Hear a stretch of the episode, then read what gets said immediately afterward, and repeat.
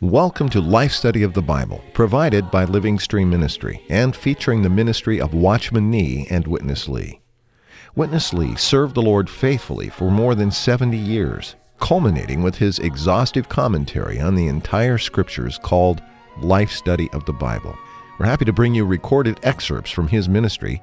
At the end of the program, we'll give you the website where you can find out more about the remarkable ministry of these two men. But for now, we hope you enjoyed today's program. A favorite topic of most believers is God's love. A second favorite could easily be God's mercy. But how about God's sovereignty? How often do we appreciate and praise Him for His sovereignty? Actually, His mercy and His sovereignty very much go together, for without seeing His sovereignty, we can never fully appreciate His great mercy. This is the lesson of God's dealing with Pharaoh in the book of Exodus.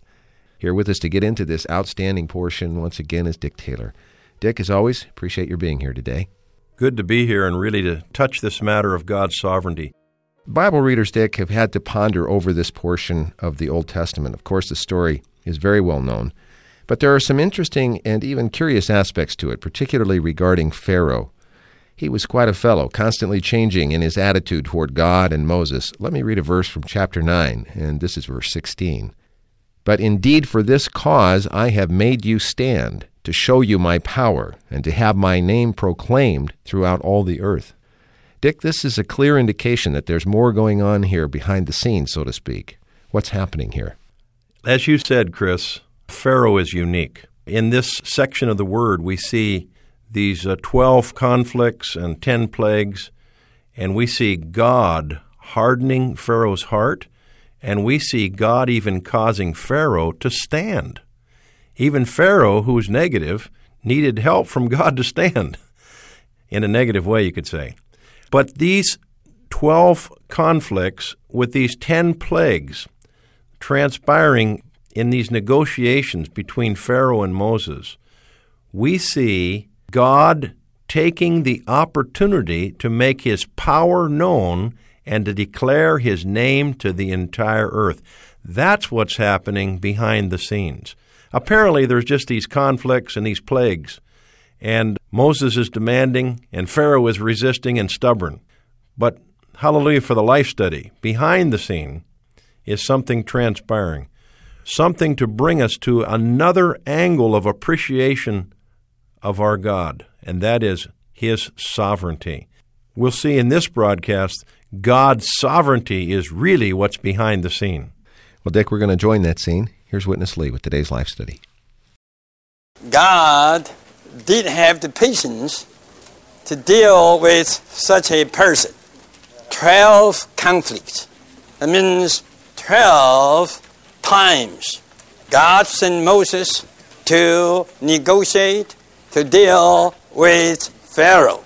Pharaoh was able to stand those negotiations because God made him stand. But this way, you could see God's sovereignty in two aspects. Number one, on the one hand, God hardened Pharaoh's heart. And on the other hand, God strengthened Pharaoh to stand. God said, I have made you stand.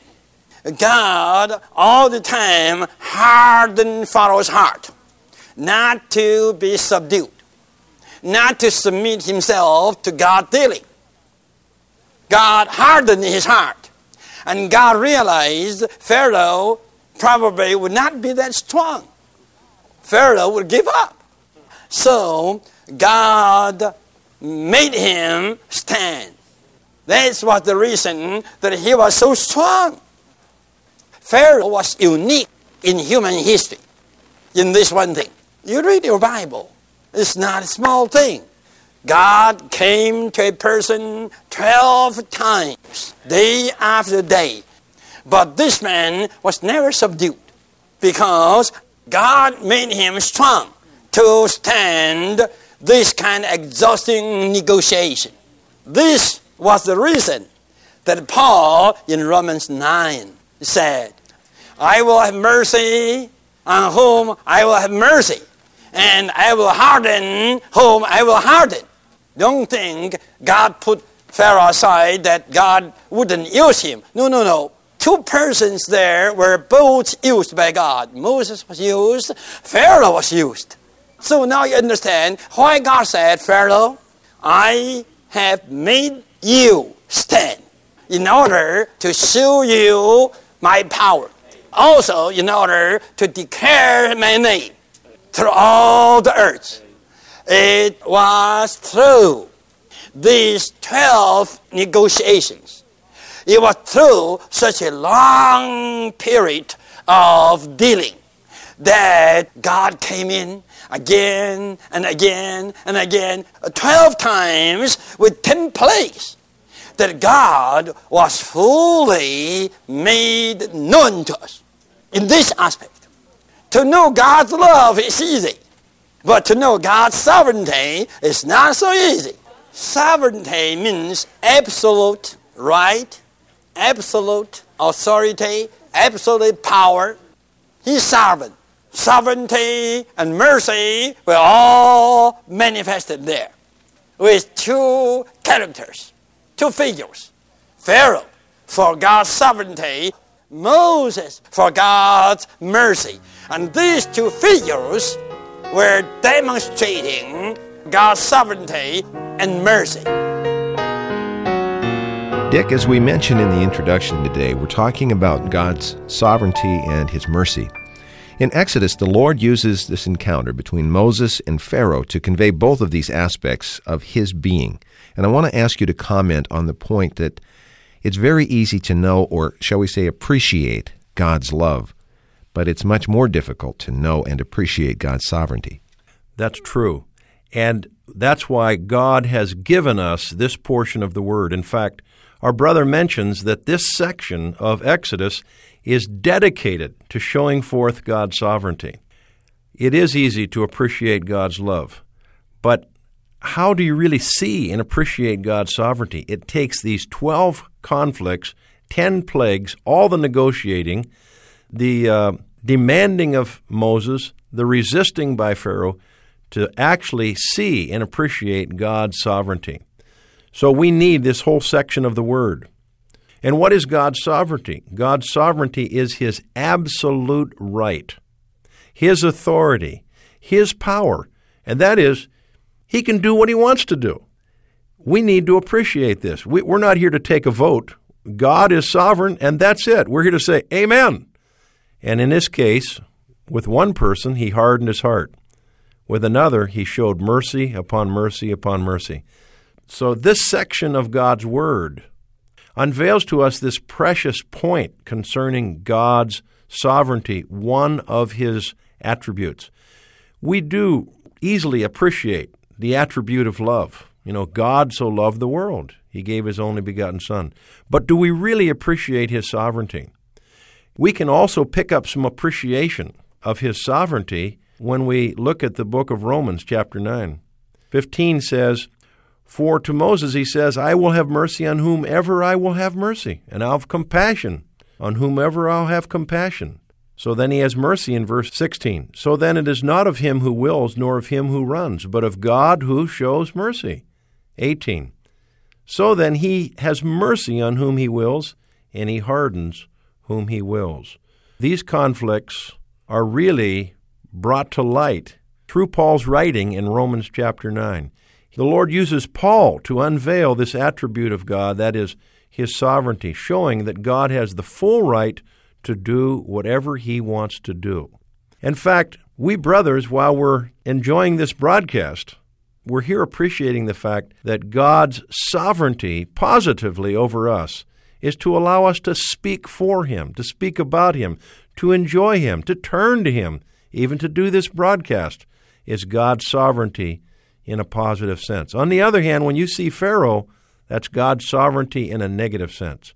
He hardened his heart. But God will harden whom he will harden, and he will have mercy on whom he will have mercy. I hope all of you who are listening just appreciate God's sovereignty positively, even over you this minute while you're driving, while you're sitting at home, wherever you are listening. Just the fact that you have a heart to listen is God's sovereignty in His mercy to you. We have to say hallelujah for this precious attribute of our God. Well, we're hearing a lot, Dick, both in the verses that you've quoted and what we've heard in our message thus far. There is a connection between sovereignty and mercy, and really it takes one to fully appreciate the other. That's the focus of this coming section. Let's go back to Witness Lee. When you worship God for His sovereignty, what comes out? This, I tell you, you will say, Lord, I just worship your sovereignty because I fully realize your sovereignty just reflects your mercy. I'm weak. I'm also rebellious. But, Lord, thank you. I have a heart that always there to repent to you. Thank you, Lord. You have given me a softened heart. I tell you, if you don't know how to worship God for His sovereignty, you could never realize His mercy to you. We are under His sovereign mercy. When I was young, 19, 20, 21, 22, every morning was the good time for me to make confessions. The good time for me to repent.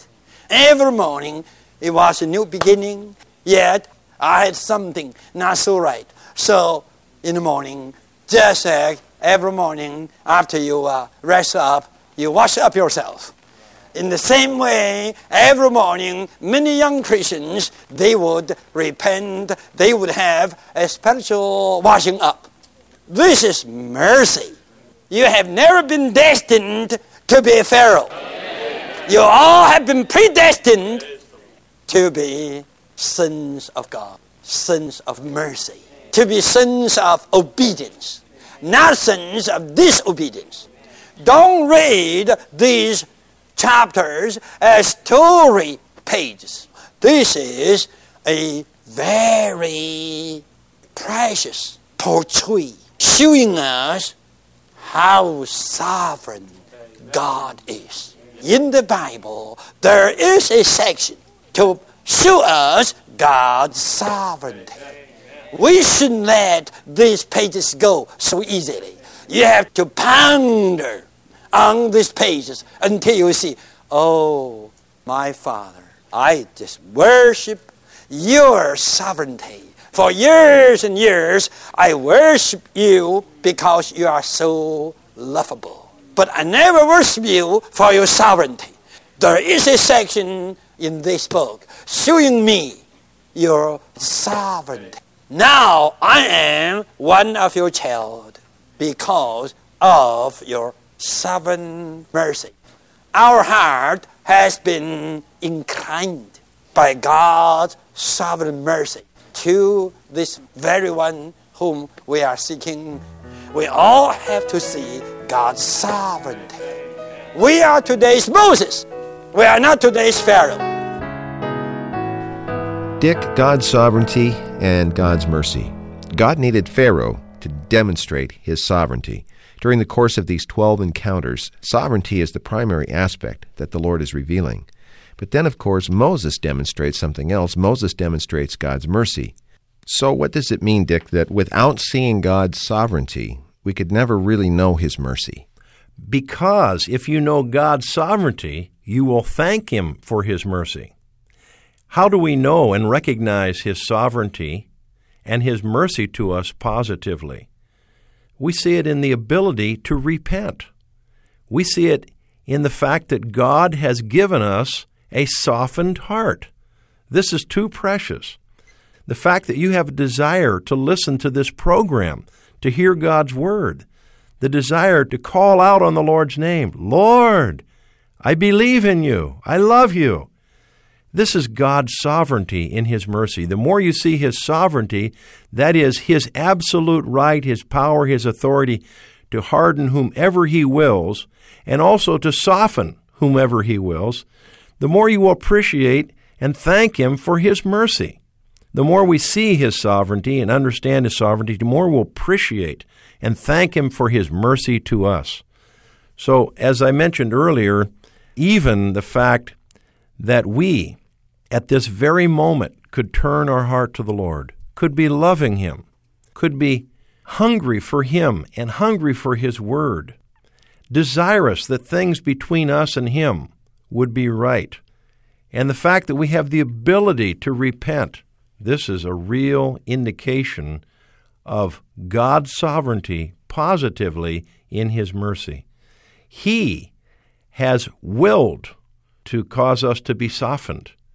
He has overseen and He has the absolute authority to make us who we are. He has the absolute authority to make one person hard, to make another soft. And here we are. Even during this broadcast, we're here as people who are soft to the Lord, turning to Him, believing in Him. This is to see God's sovereignty and to appreciate and to worship Him even for His mercy. Dick, it was touching, uh, even as Witness Lee was sharing, that there came a time in his life where he could very easily even worship God, not just for his love or mercy or grace, but worship Him for His sovereignty. Uh, that struck me very deeply. That's true. And it's the same with us. Even we're driving on the freeway, it's easy for us to want to call on the Lord, to want to sing, to want to listen to something related to the Lord, either a message or some hymns. Why? Because this is God's sovereignty. This is His mercy in softening us toward Him. So I appreciate so much His sovereignty in this positive sense toward us, showing us His mercy. Thank you, Lord, for your mercy to us. Well, Dick, let's go back to Witness Lee as we conclude our life study message today. What is the right way for us to work for God? The right way for us to work for God is just to represent God, to be sent by God, like Moses. The right way is not to labor. Here, in this chapter, chapter 11, it says, to this point, Moses became a great person in the eyes of Pharaoh, in the eyes of all Egyptians. Why? This old man, he didn't fight. Uh, he didn't even work so hard. He just came. Actually, he never came on his own. Every time he came representing God, he never said a word to Pharaoh of his own. He always said, Pharaoh, Jehovah, our God, told me to say something to you. Jehovah said, Jehovah wanted you. You see, Pharaoh was there not listening to Moses. Pharaoh was there listening to God. Pharaoh was not dealing with Moses. Pharaoh was dealing with God. Moses was a real ambassador of God. He was the real sent one. We don't need to do that much. We don't need to endeavor that much. I don't mean that we have to be idle. We have to be lazy. But not in the secular way. We better spend time to contact the Lord, to spend time to pray, even not to pray for our work, to pray, to contact Him, to pray, to touch His heart, to pray, to sense what is His feeling, to spend time in His presence until your being will be saturated with His being and He will send you. This is the right way. We don't need to reign too much. It is not up to him that reigns, neither up to him that wills, but up to the one who shows forth his mercy. We have to represent him. We must be his sent ones. We, the sent ones of God, must have the assurance that when we go out, we go out representing God. We are nothing, but we represent someone. We don't say our own word. We don't do our own work. And we don't pray for ourselves. We just are one. We are the burning bush. And God, the Lord, is burning fire. The fire and the bush became one in the burning. We are the bush, and He is the fire burning. And we and He are one When this burning is going on, it's hard to say who is who. It's hard to say whether this is the bush or the fire. Actually, they are one. We must have the assurance that when we go out, we go representing the very one whom we serve and whom we represent. And we must have the assurance we are not going out by ourselves. This is the proper way to work for God, to work for the Lord. This portion of the word, you could see two figures Pharaoh, a stubborn one, and Moses, you may see this, was the one making God manifest to people. And Moses was the one representing God, executing God's will. Dick, this was a very strong word, especially for those who serve the Lord full time. We're talking about the way to work for God, and we heard a lot, but the short version is that the way to work for God is not to labor for Him, but just to represent Him. Dick, how do we become the ones who are qualified to represent God? Like you said, Chris, the Lord's desire is not that we just merely outwardly labor or endeavor, but we would be His representatives. We would be God's representatives mainly by spending more time with Him in prayer.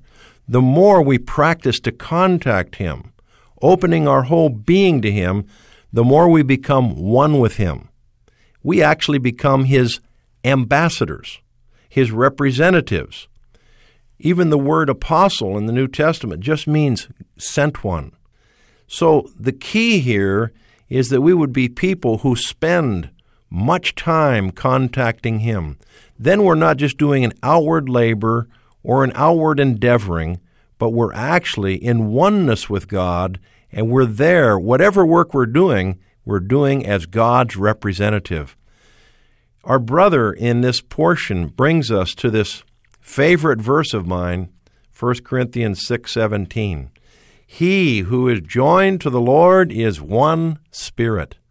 God's desire is that we don't just labor outwardly or merely endeavor. Even in doing this broadcast, we brothers don't desire just to labor in an outward way or endeavor in an outward way, but we desire more than anything at this moment to be one with God through contacting Him, touching Him, enjoying Him. And we'd like to just remind everybody we've been much helped through this ministry. One of the main things we've gotten help with is just to contact the Lord. One of the simplest ways to contact Him is just to say, Oh Lord Jesus, I really love you. As we practice to pray, contact Him, and not even just to pray about so many things, but just to enjoy Him, spontaneously we become united with Him in a living way. We become one with Him. Then we are God's representative. We're His ambassador. We are the little apostles, the sent ones, bringing God to man. This is the real work. This is the real endeavoring. It means we're in oneness with God Himself. Then God can fulfill His eternal purpose. May we be those who don't just outwardly endeavor and labor, but those who spend much time to love the Lord, contact the Lord, and be with Him in our spirit in prayer. He who is joined to the Lord is one spirit. Dick, I was thinking as you were speaking about that passage or that portion in the Gospels, and I believe it's Matthew, where many came to the Lord and said, Lord, Lord, haven't we done many things in your name? And what was his response, Dick? His response was, I never knew you, which means there was no intimacy between them and him. They were just doing their labor, they were just doing their endeavoring without him. God's desire is that we contact him, love him, spend much time with him in prayer. In this way, we intimately, affectionately, and genuinely know Him. And even we're one with Him. So whatever we do, we are in oneness with the God of the universe who is carrying out His heart's desire. May we all desire to be one with Him and exercise our spirit to have such a living that we would be God's representatives. Amen. Dick, this has been a very enjoyable life study, as I think all of these ones in Exodus have been, and certainly as always appreciate your being part of it. Today for Dick Taylor, I'm Chris Wild. Thank you for listening.